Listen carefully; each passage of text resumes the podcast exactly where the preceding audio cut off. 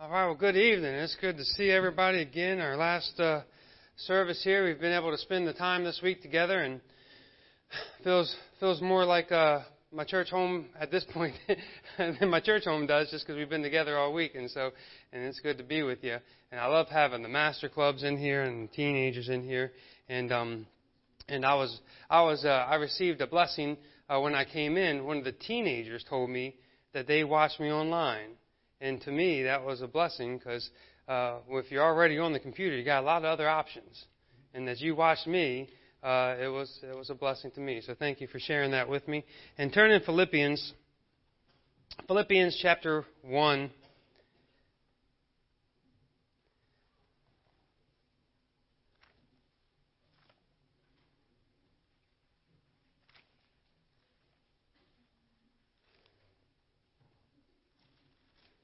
Philippians chapter one. When you're there, say Hashanakana Hanalai Kawazaka Suzuki. Just, that's okay. Some of y'all are going to be thinking about that the rest of the service and not listen to what I say. I shouldn't have done that.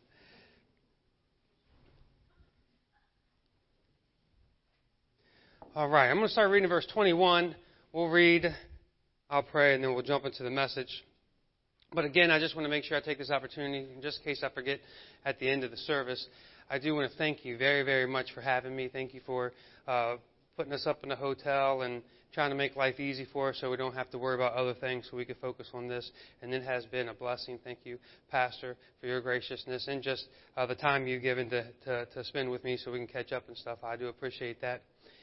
And, um, and to the different church members that uh, have said encouraging words to me and uh, uh, taken the time to talk to me, I appreciate that as well. And um, uh, we're going to miss it when we have to go back to real life. and so, uh, but look, let's look together here. Philippians chapter one, verse twenty-one. The Bible says, "For me to live is Christ, and to die is gain. But if I live in the flesh, this is the fruit of my labor. Yet what I shall choose, I wot not. For I am in a strait betwixt two, having a desire to depart and to be with Christ, which is far better. Nevertheless, to abide in the flesh is more needful for you." Let's pray. Lord God, I do love you, and I thank you for your goodness. And I thank you for uh, the opportunity to serve you and to speak for you and to preach. I don't take it lightly, God. I would have never chosen it for myself. But after yielding to you, I realize the blessing that is in being obedient to you. And God, I pray right now as I yield myself to you that you would bless. Bless the preaching of this uh, this thought, this message from your word. I pray, Father, that it would strengthen the believer and it would encourage folks to live a selfless, selfless life for others. Bless this time for Christ's sake. Amen. So here in the scripture, Paul was writing to the Philippians from prison after experiencing many struggles for the cause of Christ. We went over some of those this week. And he's making a bit of a pros and cons list for life. He's, he's talking about how he feels like he's coming to the end of his journey on this earth. And he's making this pros and cons list. This, uh, what do I get for if I stay living on this earth? And what happens if I die? And, and he said, I don't want... I don't know what to choose. I don't know what I want more. I'm kind of stuck in the middle of this decision. And he says, if I live, it's Christ's will. But I'm stuck in this flesh.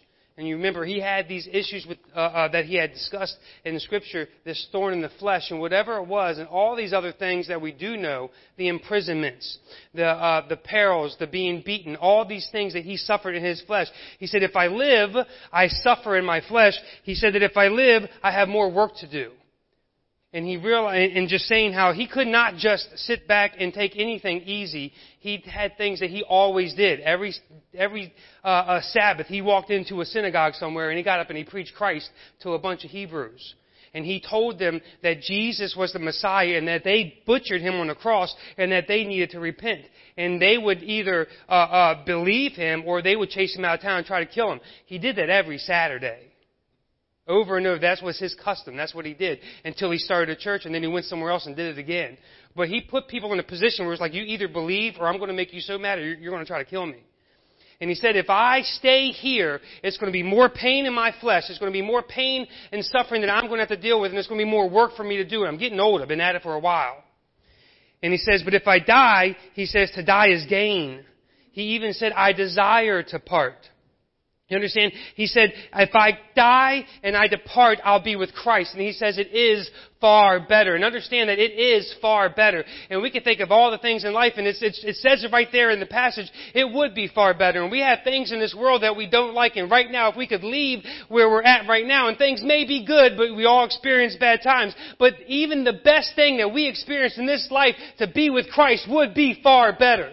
I love my family. I have a great family. I love this woman with all my heart, and these two kids are, kids are great. And if you haven't met my daughter, she may be the best thing in the world. I don't know. But you understand that even as amazing as my life is with my family, to be with Christ would be far better. And Paul was saying, I'm in this position, and I'm trying to think, I don't know uh, uh, what would be best right now. Should I keep working? Should I keep suffering in my flesh? Should I keep doing this laborious life that God's called me to? Or should I just go home to be with Jesus? I know it would be better to go home with Him. I know it would be better. There'd be no more suffering, no more pain. Whatever that thorn in the flesh was, uh, was, it would be gone. Whatever the suffering that he was going to face ahead of him, it would be gone. He would never have to worry about it. He could go be with Christ. That Christ that he lived for and he gave his life for, he can be with him and see him face to face. And imagine someone who loved God so much, he went around starting churches everywhere. He went around giving his life for Christ, to finally see him face to face and say, God, this is what I did for you. And he's at this crossroads, and he, and he says this.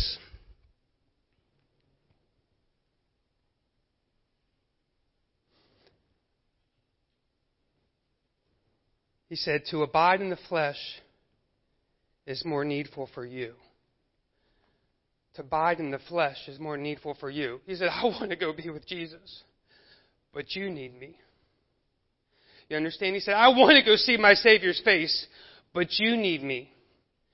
You understand? He couldn't go to heaven yet, not because he didn't want to, not because he wasn't ready, but because there was somebody still on this earth that needed him.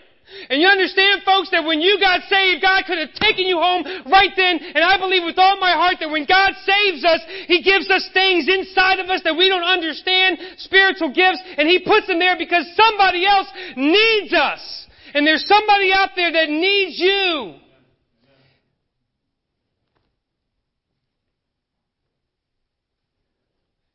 He said, I'd rather see Jesus, but somebody needs me. I'd rather enter into His rest. The Bible says there is a rest for the people of God. He said, I'd rather claim and cast my crowns. Think about it. We get to heaven and God says, good job. Here's this crown. What exactly it is, I don't know. But whatever it is, it must be pretty special. And He says, here you go. And then we'll take that crown and we'll say, this is valuable. I want to give it back to you. And we'll cast them at His feet. And He said, I, I, I could go do that.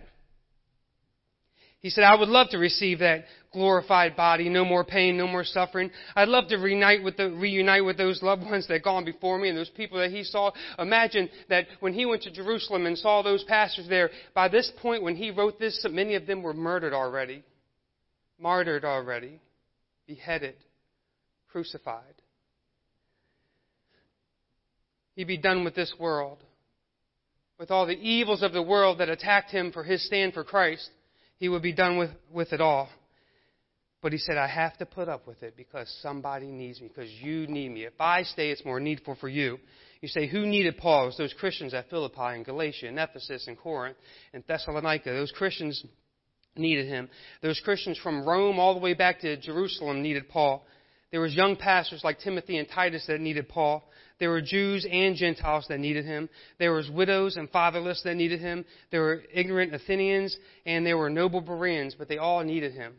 And they needed him to pray for them. You notice he always says, I cease not to pray for you, and he prayed for them by name. He was a prayer warrior, and they needed him because he was praying for them. They needed him because he reasoned from the scriptures with them, and he taught them, he said, and he took the time and the effort and the energy to help them understand why all that stuff they studied in the Old Testament law was fulfilled in Christ. They needed him to be an example of how to follow Christ. They needed him to start churches and train pastors. They needed him to write scripture as God moved him. They needed him to suffer for Christ for them. Paul was called to suffer for Christ in the in the ministry of the gospel. They needed him to reveal God's Son to them through his own life. And I myself, I feel like, you know, this Bible is written for us. You know, uh, my pastor, he says that not everything in this Bible is written to you, but everything is written for you. And we can look at the Old Testament and we can say, oh, those are Old Testament laws that apply to Jews, and that's fine and dandy. But it may not be written to you, but it is definitely written for you. God gave you all this Scripture for a reason. And when I see Paul, who if anybody that I could look to as a biblical example, I could say, yeah, he was great, but he did his job. He did a lot. He did more than I could ever dream of doing. And if anybody wanted to check out and retire and be done, I should be able to say, Paul, I think you've done enough. But Paul said, I can't stop. I can't quit. I can't go home because somebody needs me, and myself, me right here. I know that I can't look at life as oh, it's time to retire. I can't look at life as it's time to give up. It's not time for me to quit. I can't get so tired of the things going on out there that I say I'm done with it. No, because somebody needs me. Somebody needs me to preach this word. Somebody needs me to tell them about Christ. Somebody needs me to pray for them. Somebody needs for me to teach them some truths from Scripture. Somebody needs me. Somebody needs me so I can be recorded and put on YouTube so a teenager can watch it. Somebody needs me. The reason God didn't take you straight home to be with Him in that moment you got saved is because someone here still needs you. If you're alive, you are needed. And you need to believe that. And so tonight, my question is, who needs you? So I want you to ask yourself three three questions, actually. My title is Who Needs You, but I want to ask you three questions. And the first question is, who needs you? And I am just trying to make you think about this. Sometimes we fail to see the need, even though it's all around us. But let me just start where it's closest to home, literally. Your family needs you. You understand your family needs you. Now, keep in mind, some of this may seem very simple, but we're, we got three points in this message that all tie together. But we're going to start with just identifying who needs us. Your family needs you. My kids over here, they need me. That woman right there, she needs me. And you understand that uh, I, I've heard so many pastors, I've heard so many preachers get up and talk about their life and how God called them into ministry. And they mention that it was a praying mom. It was a praying dad. Listen, grandparents, it was a praying grandma or a praying grandpa that prayed them out of sin and into the ministry. Prayed them out of the devil's hand and into God's hand. And there's people, and I've heard it this week, of people who've come and they've come to Christ because of a praying mom. You understand that there's people in your home, in your family that need you. There's people in your church that need you, the next generation of believers. I am glad that Masters Club is in here and these teenagers are in here. I'm really happy about it because you know what the truth is, is that this is the next generation of believers. You who sit on these pews and you may have been here for years, when you're gone, who teaches the Sunday school classes?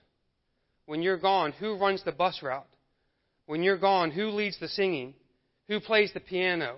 There's a future generation of believers that are sitting in this room, and what's going to happen is either we're going to grab their hearts and get them connected with God in a way that they'll be here in thirty, forty, fifty years, or we're going to let them slip through and not realize the need, and then who does it? They need us.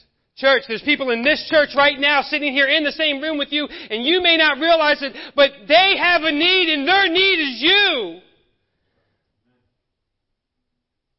Young adults entering into the real world, going from high school to college, across the board, about two-thirds of them quit going to church after high school. Two-thirds of them quit going to church after high school.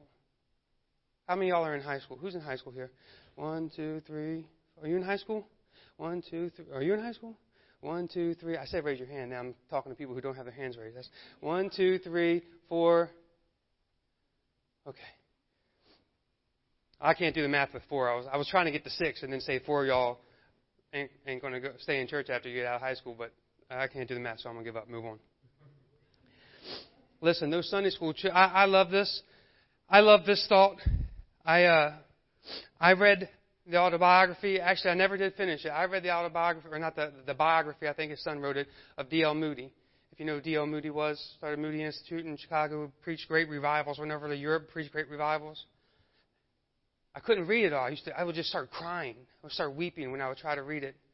They called him Crazy Moody. He would get a donkey and he put the little saddlebag on the donkey and filled the pockets up with candy. And he would go up and down the streets of Chicago giving candy to kids, saying, follow me to Sunday school, follow me to Sunday school. And he he led thousands of people to the Lord. All, he, he had so many kids saved, and he went out there and did that. They called him Crazy Moody, did more for God than, than, than, than most people would ever dream to. When he was a young man, a Sunday school teacher found out where he worked, went to his job while he was working, and went in the back of that shoe store, family-owned shoe store, while he was working, was so burdened that he would get saved. That he went to his job and he gave him the gospel, and D L. Moody got saved. And he reached so many people. And you know, the truth is, is that D L. Moody is an amazing man of God, but he got saved because of a Sunday school teacher who loved him and knew that that little boy needs me. I'll never forget hearing the story of uh, Brother Hiles. I went to Hiles Anderson College. Jack Hiles named it was named after him. Founded the college, but him telling the story of being a, a kid, a little five-year-old boy in Texas, and didn't own a pair of shoes. And his mom took him to Sunday school. And the teacher, Sunday school teacher, pulling him up on his lap, him crying. And he said, do you think God loves me as much as he loves the little boys with shoes?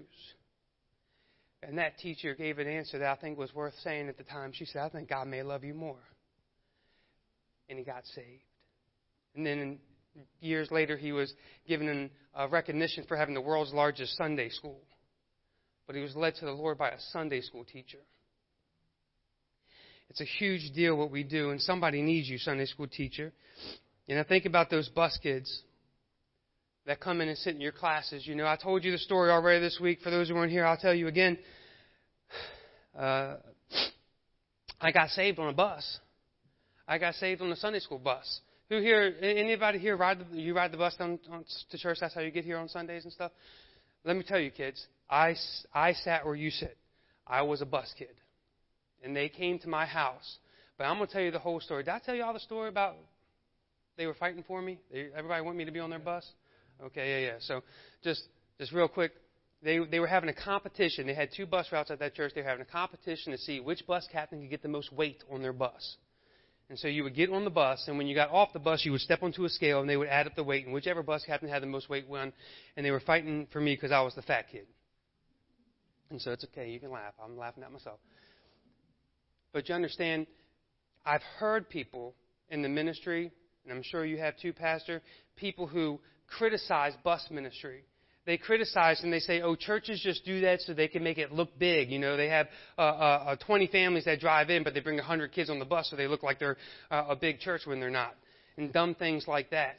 I think that's so stupid. I think it's so dumb to criticize bus ministry. And I, I, I've heard people talk about, you know, where are those bus kids now? Right here. Amen. That's where they are. They're preaching. Amen. They're preaching tonight. Bus kid. Again, my question to you is, who needs you? What Sunday school kid needs you? What future generation of believers that sits in this room needs you? What bus kid?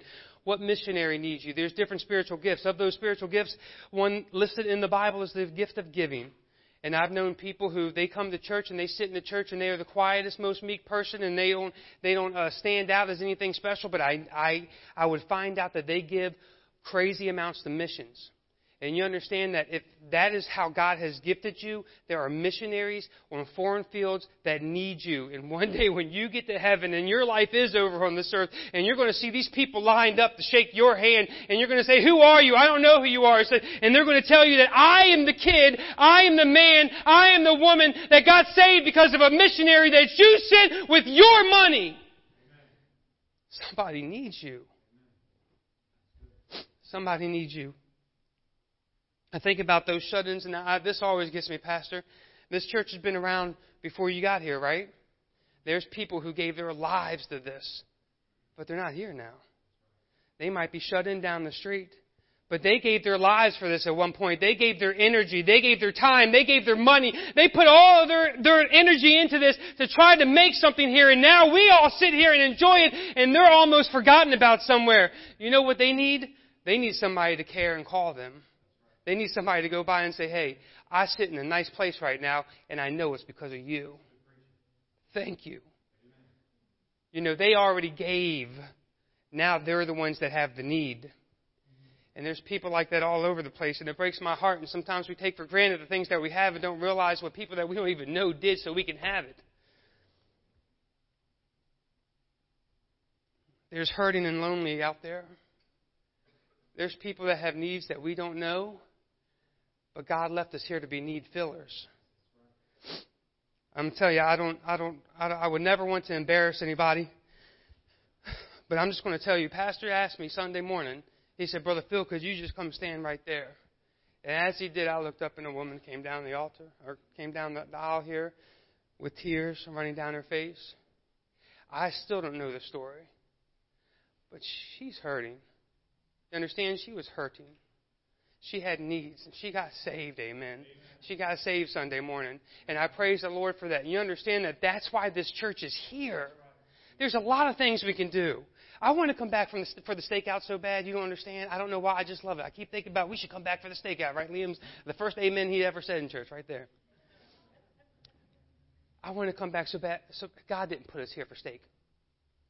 If you ever want to know why this church is here, it's because of that lady who walked down the aisle with tears in her face and got born again. That's why this church is here. Keep walking away from my outline, and I forget what I was going to say. I got to go back up here. Sorry. I do it all the time. You think I'd learn.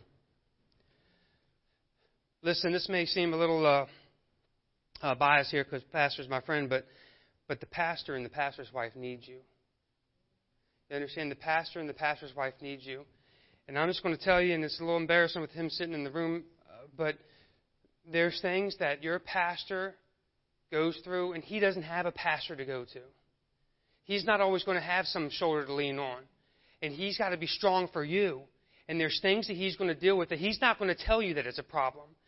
He's going to try to just go to God and help and, and, and have God fix it. But you know what he needs? He needs a church that says, "Hey, pastor, love you." Because look, you better believe me that he goes to God. He says, "God, I love these people. God, help these people. I love these people." You know what he needs? He needs somebody to come up and say, "Pastor, you know, I know you love me, and I love you too. And the pastor's wife, love you too." And they need that. My wife has a ministry, Make Your Day Better ministry. I'm telling you, she just, everywhere she goes, she tries to, she bought the lady in, at the uh, hotel, the, she bought her coffee the other day and brought her, brought her a latte. Six dollar latte. For this complete stranger, just to make her day better. I watched her week after week after week after week after week at our church show up with a coffee for the pastor and his wife. All that was was her way of saying, "Hey, love you." I'm not, I'm not telling you you need to buy stuff for your pastor. I'm saying that you need to realize what your, God gave you your pastor, and he needs you as much as you need him. Now, the world needs you. Lost souls headed for a real hell. Lost souls headed for a real hell. Connecticut needs you. The Eastern Shoreboard needs you. This, this whole region needs you. Those people who disagree with us need us. You understand? People who are, you say, "Well, what about all the, the heathens? There's a bunch of heathens up in the Northeast." Well, that's even more reason why you're here. They need us. And you say, "But what about the people who are uh, ungodly and against God and actively against God?" They need you. You understand? And I, I've said it this week, and I'm going to say it again. This is something that God's really dealt with me in my heart because I started developing bitterness against people who believe differently than me. And then God reminded me, and God used my wife to help remind me of this, when she looked at me one day and she said, "Why do you expect un-Christian people to act Christian? Why do you expect ungodly people to act godly?" And I was like, "Well, duh, don't." But that's what I was doing. I was upset with them because they weren't lining up with what I believe. The reason they don't line up with what I believe is because I'm not praying for them. I'm not witnessing to them. I'm not teaching them. I'm not showing them. I'm not being light and I'm not being salt. You see, the last thing we need to do is sit here angry at the world and those who disagree with us and who are against God, realizing that Jesus died for the ungodly.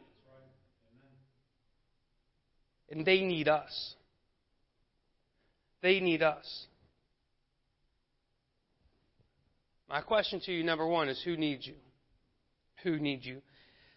Question number two, who do they need you to be? Who do they need you to be? Do you understand? this world, if I'm going to do what God's called me to do, I need to represent God.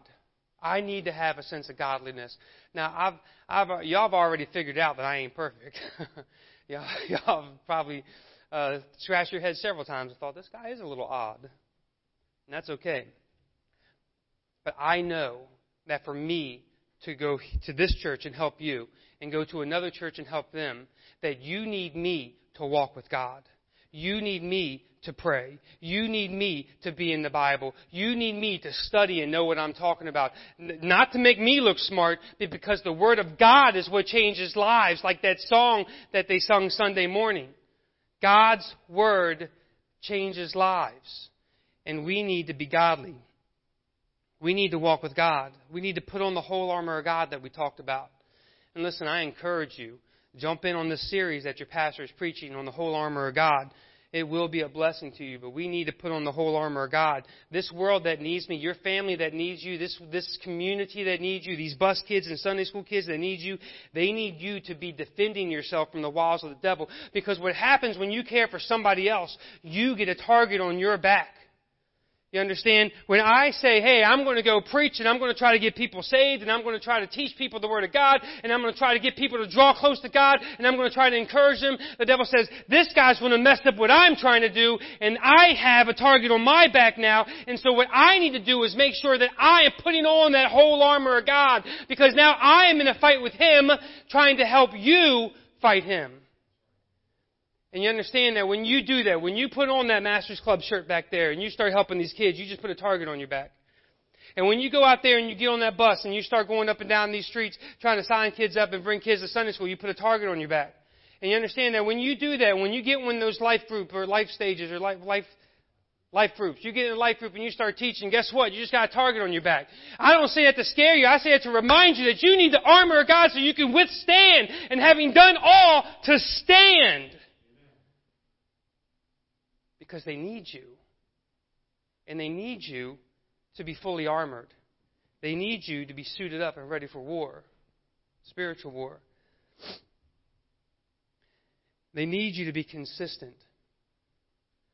You understand that this is this is one area that when people who are still on the fence are watching, when you stop, when you show inconsistency, they go, see, told you. But when you keep going and you keep going and you keep going, they say, maybe it's real.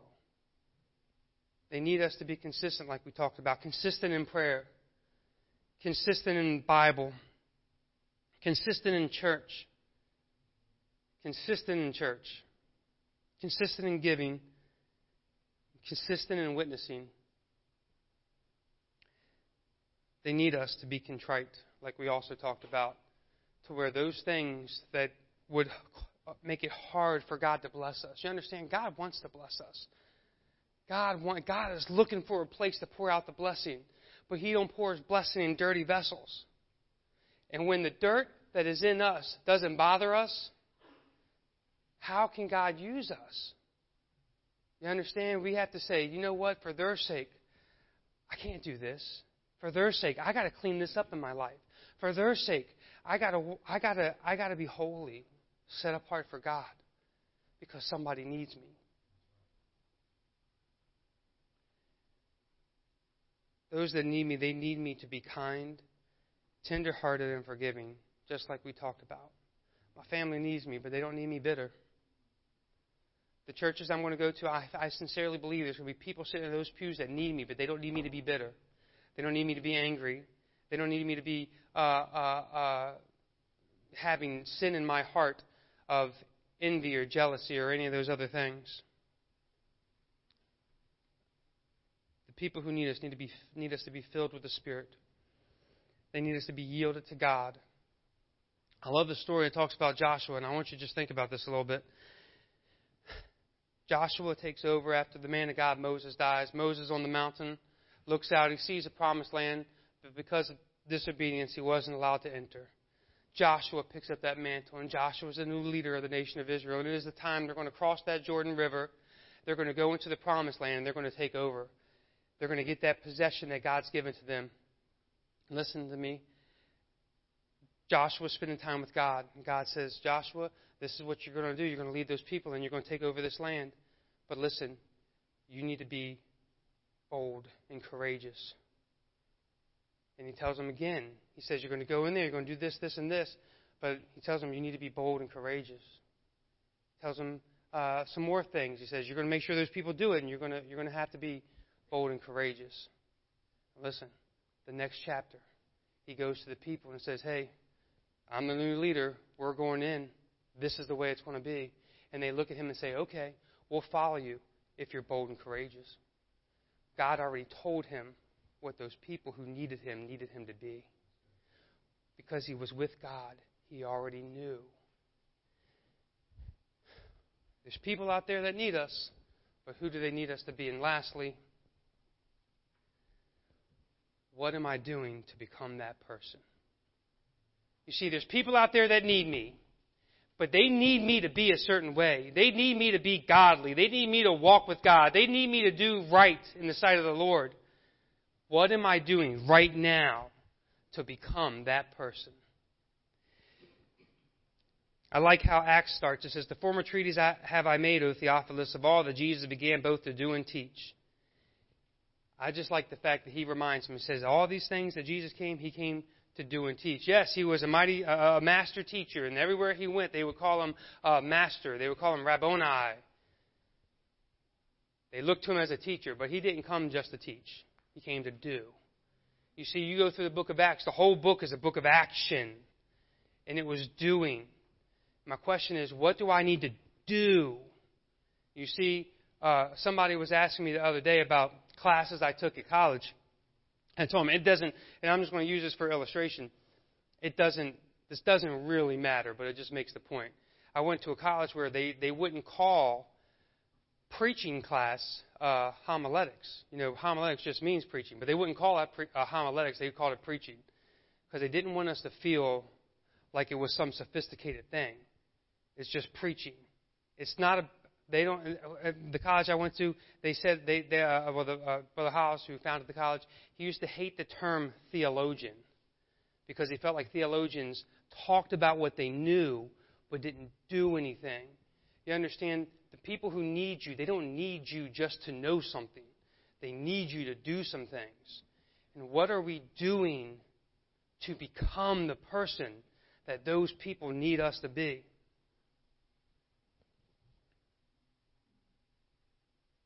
How much time do we spend in prayer? And, and again, it's like we could talk about it, but what really makes the difference is you, I, I wouldn't care if you did it right now. Pull out your phone and set an alarm for tomorrow morning that says read your Bible at whatever time. Pull out your phone and make an alarm set for pray at whatever time. But we just, we need to do it. We need to get busy being the person you are right now, becoming who you're going to be. You need to just start doing it. And so uh, I just encourage you, how much energy... Ask yourself this, how much energy do I put into the cause of Christ? You know, if you think about how much energy you have for everything that you, how much attention you have, how much energy, how much of yourself can do you dedicate to anything during a day? And whatever that amount is, you make that one hundred percent. And now figure out what percent of that was for the cause of Christ. What are we doing? What do I have to do to become the best bus captain that this town's ever seen? What do I have to do to become a Sunday school teacher uh, uh, that's going to make a difference? What do I have to do to become a master club's uh, uh, uh, leader that's going to make a difference in these kids' lives? What do I have to do to become someone who, like the, the sweet testimony I heard this week of someone who just uh, uh, walks through their neighborhood every day, but they actually mail out invitations to their neighbors to church because they're not allowed to knock on the doors. They mail out invitations, and they walk around that neighborhood, and then they get to hear somebody come to them and say, thank you for inviting me. And they, they they come. What do you have to do to become that influence in your community? What do you have to do to become that prayer warrior that prays people out of sin and prays people down the aisle? And, and what do you have to do to become that soul winner who leads people to the Lord? How uh, have you evaluated your life to see what things are lacking and what things need to be purged out to become that person? Have you given yourself over to God? Now, I believe it with all my heart. Look, I know that there was a day when I had a need. Understand? I needed someone to give me the gospel, and they did on the back of that Sunday school bus. I needed some. I, there's a man named Cliff Burwell. You'll probably never ever know who he was, and he was he was a hardcore fundamentalist preacher, and he would probably scare ninety-nine percent of y'all, including me. But I needed his influence to push me for God. I needed him to say, "Oh, you got called to preach? Good. Guess what? I won't be there Wednesday. You got to preach," because I wouldn't have done it. But he fulfilled a need that I had, and God used him for it. That that man, Dave Sacco, who you'll never meet, he, he fulfilled a need that I had for salvation. You understand that the, the people who've influenced me in my life, they provided that need that I had to get where I am today.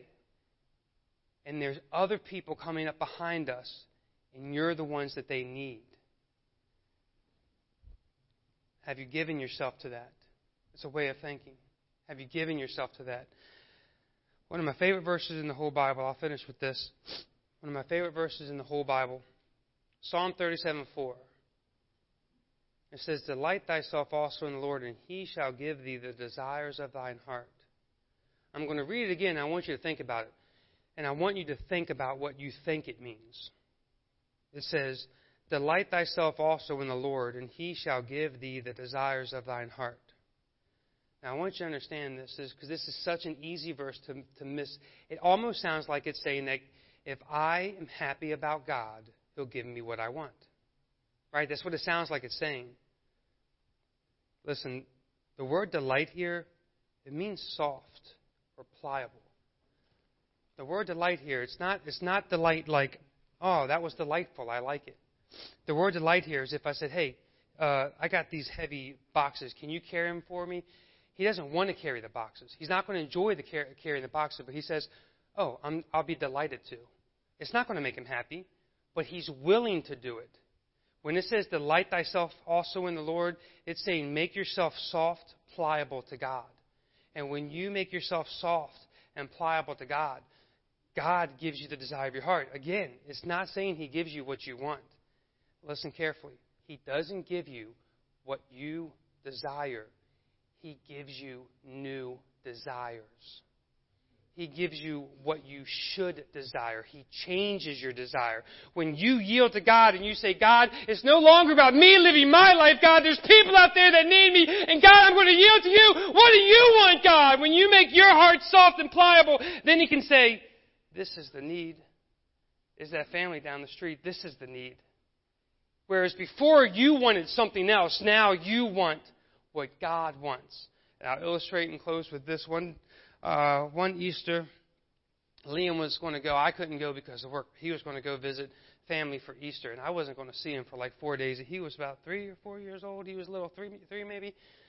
And uh, and Liam was my Liam was my little buddy. That that age especially, he was he went everywhere with Daddy, did everything with Daddy. He was a little Daddy's boy, right? And I missed him. It was a long weekend. I was very lonely, and they were all gone. And I missed him so much. And I couldn't wait for him to get home. And when he got home, he comes in the house. He's got an Easter basket. He's got all this candy. He's got he's got all these stories. And he comes up and he was like, me and my cousins, we did this, this, and this. And we had an Easter egg hunt. And look at my Easter. And we went to church and they did this. And we did this and that and the other. And he's just so excited. Now, look, I missed him. All I wanted to do was to scoop him up in my arms. And I just wanted, you don't understand, uh, Liam gives these Liam hugs, and there's just not much like a Liam hug, okay? And I wanted a Liam hug so bad. It's like all I wanted in life at that moment. He's just going on about all this other stuff, Easter eggs and chocolate and this and that and Aunt, Aunt Megan and, and, and my cousin Noah and this, that, and the other and blah, blah, blah, blah, blah. And I'm waiting patiently, and then he goes, can I watch T V? And he runs in the other room. I said, whoa, whoa, buddy, come here. And he's like, yes. He's not really listening to me. He just wants he just wants to go, right?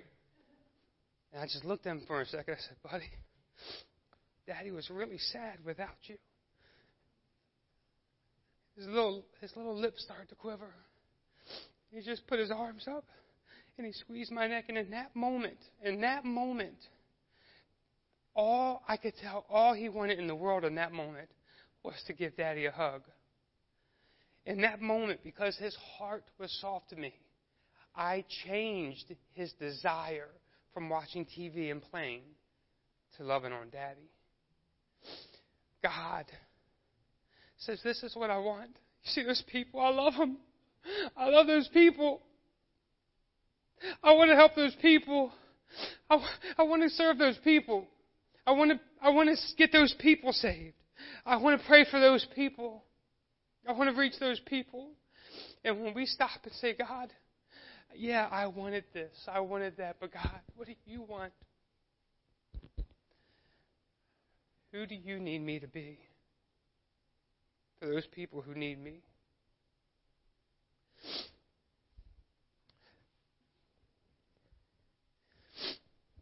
I thank God for the people who who listen to God and influence my life.